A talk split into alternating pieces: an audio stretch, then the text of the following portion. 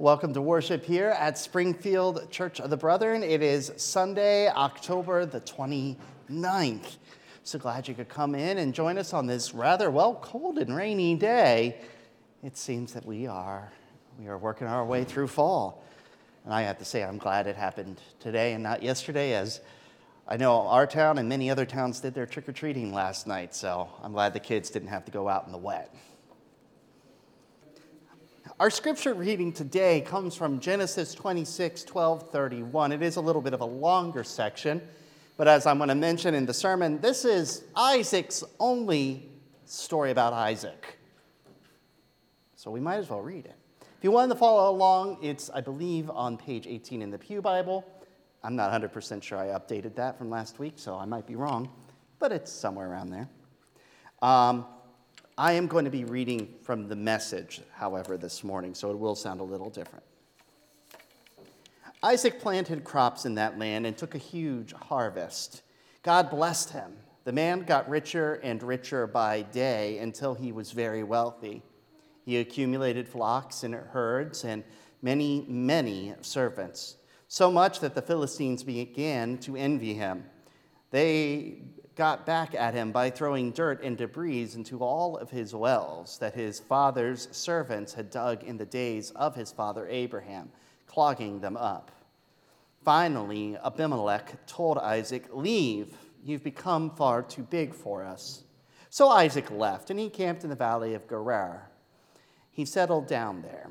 Isaac dug again the wells which were dug in the days of Abraham, but had been clogged up by the Philistines after Abraham's death, and he renamed them using the original names his father had given them. One day, as his servants were digging in the valley, they came on a well of spring water. The shepherds of Gerar uh, quarreled with Isaac's shepherds, claiming, This water is ours.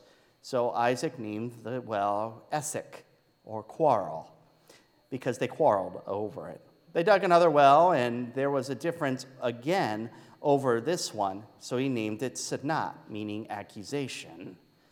He went on from there and dug yet another well, but there was no fighting, so he named it Rehoboth, wide open spaces, saying, Now God has given us plenty of space to spread out in the land.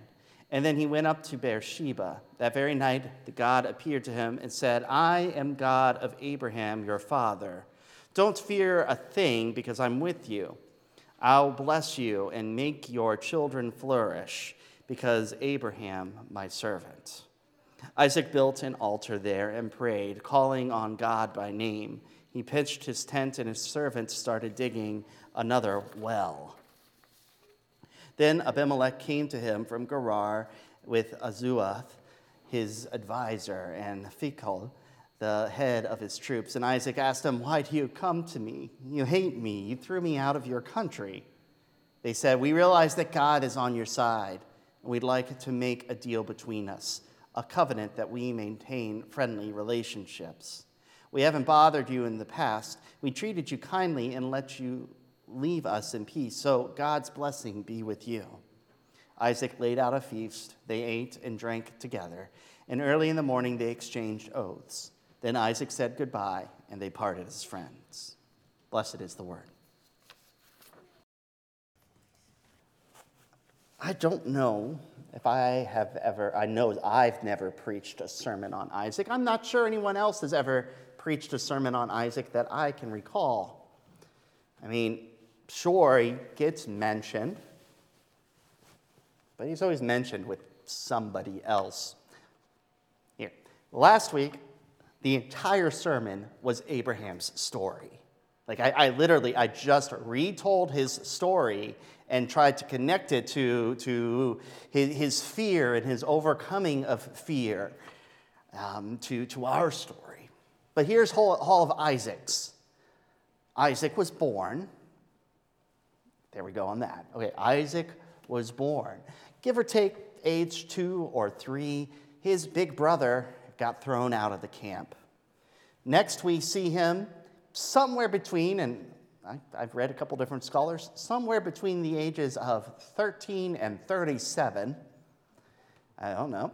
Uh, being, even as young as five, I saw, being led up to the top of Mount Moriah, where his dad tied him up and threw him on a bundle of sticks and almost killed him. Yeah, not great. Then his mom dies, and we're told a story about how his wife comes to, into his life. But mind you, Isaac is mentioned at the beginning and he's mentioned at the end, and there's pretty much no Isaac in the middle. It's not really about Isaac. If you notice, none of the stories are about Isaac. Then Abraham dies, and Isaac appears again with Ishmael to bury his father. And then we have today's story. There's actually a little bit right before that where Isaac almost commits the same giant mistake that his dad did in, in giving his wife away to a powerful king in the area so that he would not uh, have her stolen away. And God says, Yeah, no, don't do that. I don't know why God protected Rebecca like that when poor Sarah got that happened to her twice. But hey, that's what's in the, in the story. Then we have today's story. That is Isaac's only story that's about Isaac. And then it's all about Esau and Jacob. And Isaac appears, you know, well, we, we're told about how he honestly isn't the world's greatest dad. He's not a terrible dad. I mean, he's not kicking Ishmael out into the wilderness like Abraham did, but, but he, does, um, he does make it very apparent that he prefers one of his sons over the other. Rebecca's no winner in this department either. She does the exact same thing, just with the other son. And then he gets old and he gets blind and he gets tricked by Jacob. Again, not about Isaac, it's about Jacob.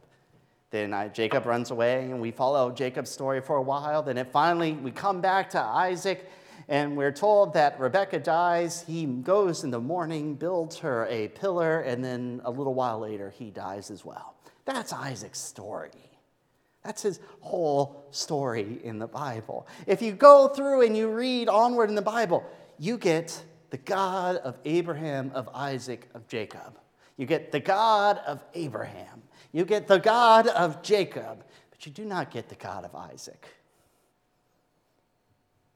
He's essentially forgotten. No one talks about Isaac after he dies. Now, I'm going to be reading into Isaac. When you've got a character who's so central to the story, but essentially has no meat on it, you got to add a little of yourself in to try and think why, why would Isaac be as Isaac is? And I kind of read a lot of my own story into this particular tale of Isaac, his one tale. I thought about it earlier this week. Let me tell you my story on this.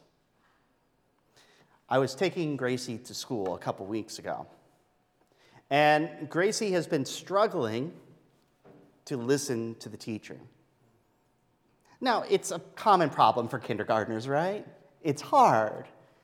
But we never really had this trouble in preschool. She's having it in in kindergarten. And, and it basically comes down to she's made some friends, she wants to be with her friends, and her friends aren't always the best listeners, so she follows them.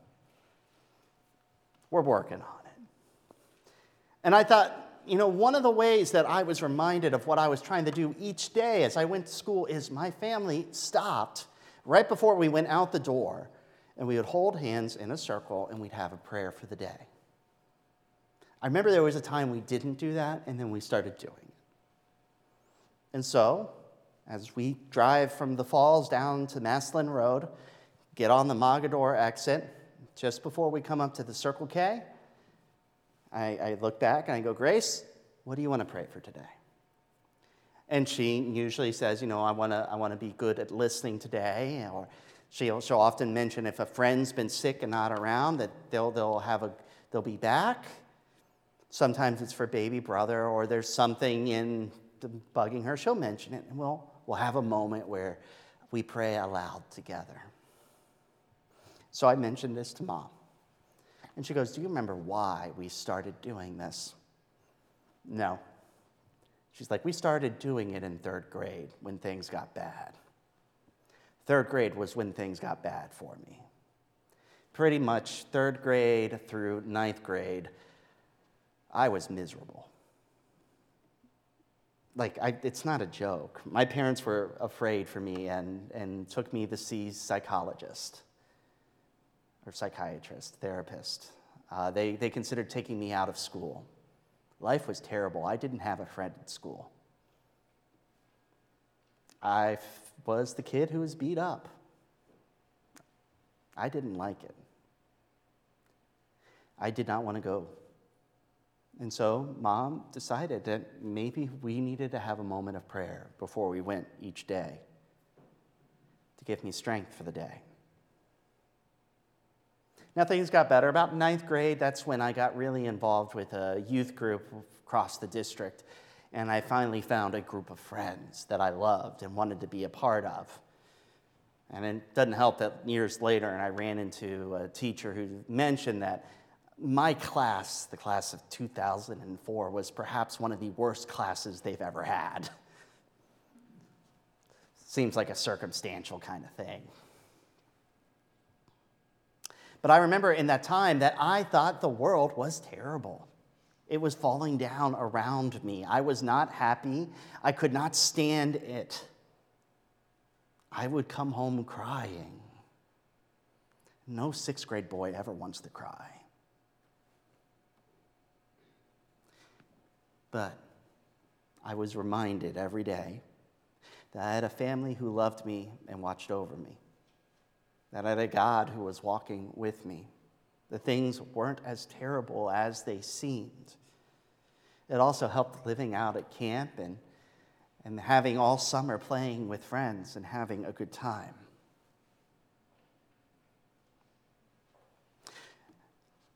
It's how I read Isaac. Now, as I said, we don't know what age Isaac is when his dad brings him up to the mountaintop. But we got to imagine Isaac has been the waited for child. His mother was 100 years old when he came. They had spent a century waiting, almost. And finally, he comes. He's got to be the apple of their eye the one they pay every spare moment of attention to. And then he's taken up by the man he probably loves and admires the most, only to have him almost kill him. Can you imagine that from anybody's point of view? From your own point of view, to have a parent a grandparent, an aunt, an uncle, a loved one, a teacher, whoever it may be in your life that you looked up to, that you followed, that you wanted to be like, take you and tie you up and lay you down and hold a knife against your neck. And the only reason you're dead is because God decided to speak out.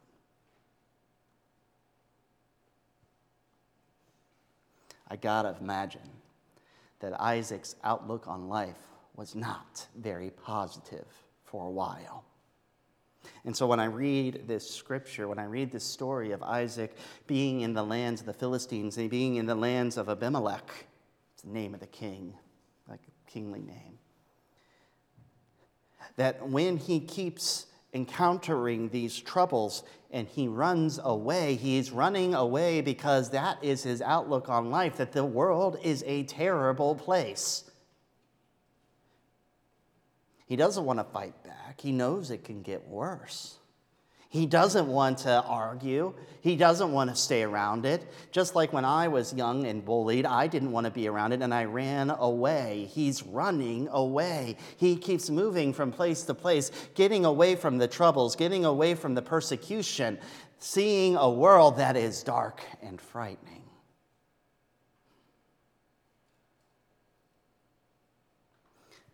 And yet, in this same passage, sprinkled throughout it. We never hear it out of Isaac's mouth. But we can see in the story itself that Isaac is being blessed at every corner. He keeps digging wells and finding water.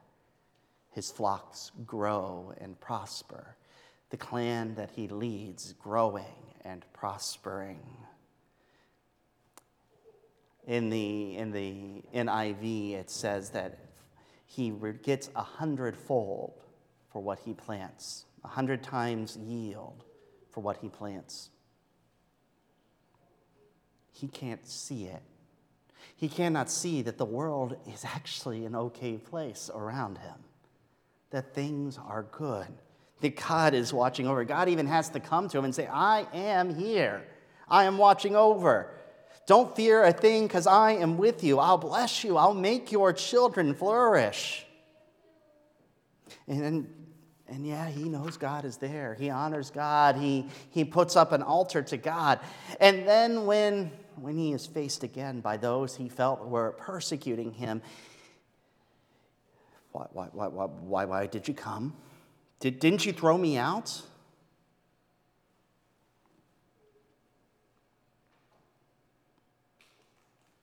We all have moments in our lives when we feel the world has fallen apart, when things aren't good. When we look outside and we don't see the beautiful colors on the trees, we see all the work we have to do. We look at that car in the morning and we don't see a reliable mode of transportation, but an expense that makes us worry whether it's going to get us from point A to point B.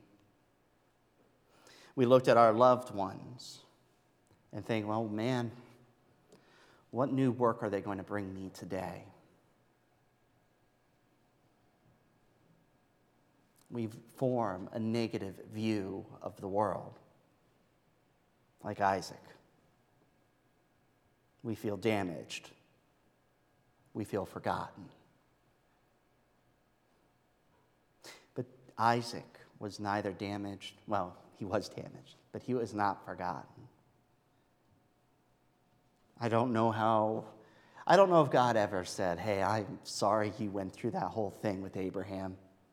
It had to be done as part of this plan to show that he ultimately could give up and follow my will. I'm not sure even if I if I was able to talk to God directly in Isaac's place, if I'd be able to say, It's okay, God, I get it, because I'm not sure I could say that.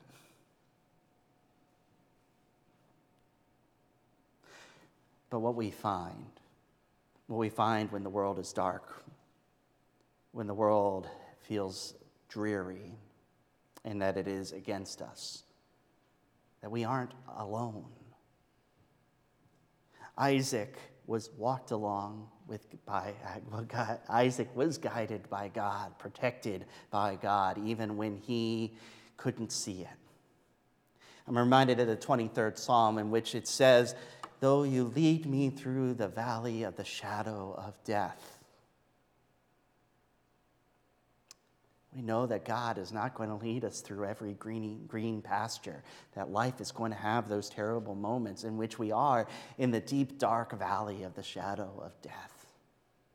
I'll remind you, if you remember a few, a month, a couple months ago when we talked about it, the words that are used to talk about the shadow, the valley of death, it's not just a valley, it's a crevasse something dark and deep that you cannot see out of, that the walls go up as sheer cliffs on either side of you, where you cannot tell whether green pastures are just around the corner or hours, hours of walk away. And yet, God leads us through them. He leads us through those moments, taking us to those green pastures.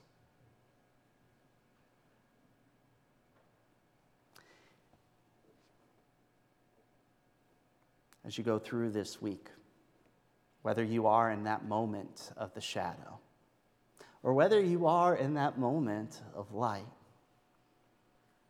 Remember that tomorrow will change. Tomorrow will change and it may be dark. Tomorrow will change and it may be light. Tomorrow will change and you may not recognize it. But God did not abandon Isaac. God did not abandon David. God did not abandon Jesus. God did not abandon Paul. God does not abandon you or me or anyone. The darkness will lift, the sun always rises. Just do your best each day and know that you are not walking that path alone. God won't let you. You may be damaged.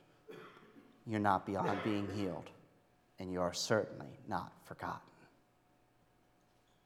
Thank you.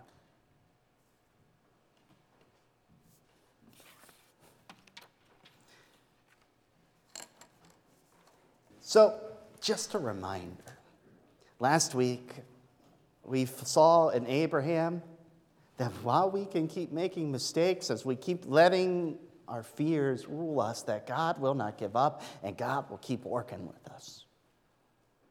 And now we hear in Isaac that when, when we think that God isn't with us, that God is, keeps watching, even in the darkest moments.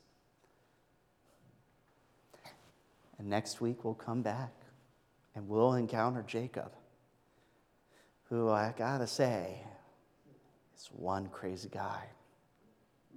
And maybe that's all right too. So let us go out into this rather misty and wet morning with very little sun and know that behind the clouds there is a bright, bright sun. Let us go and see it. Amen.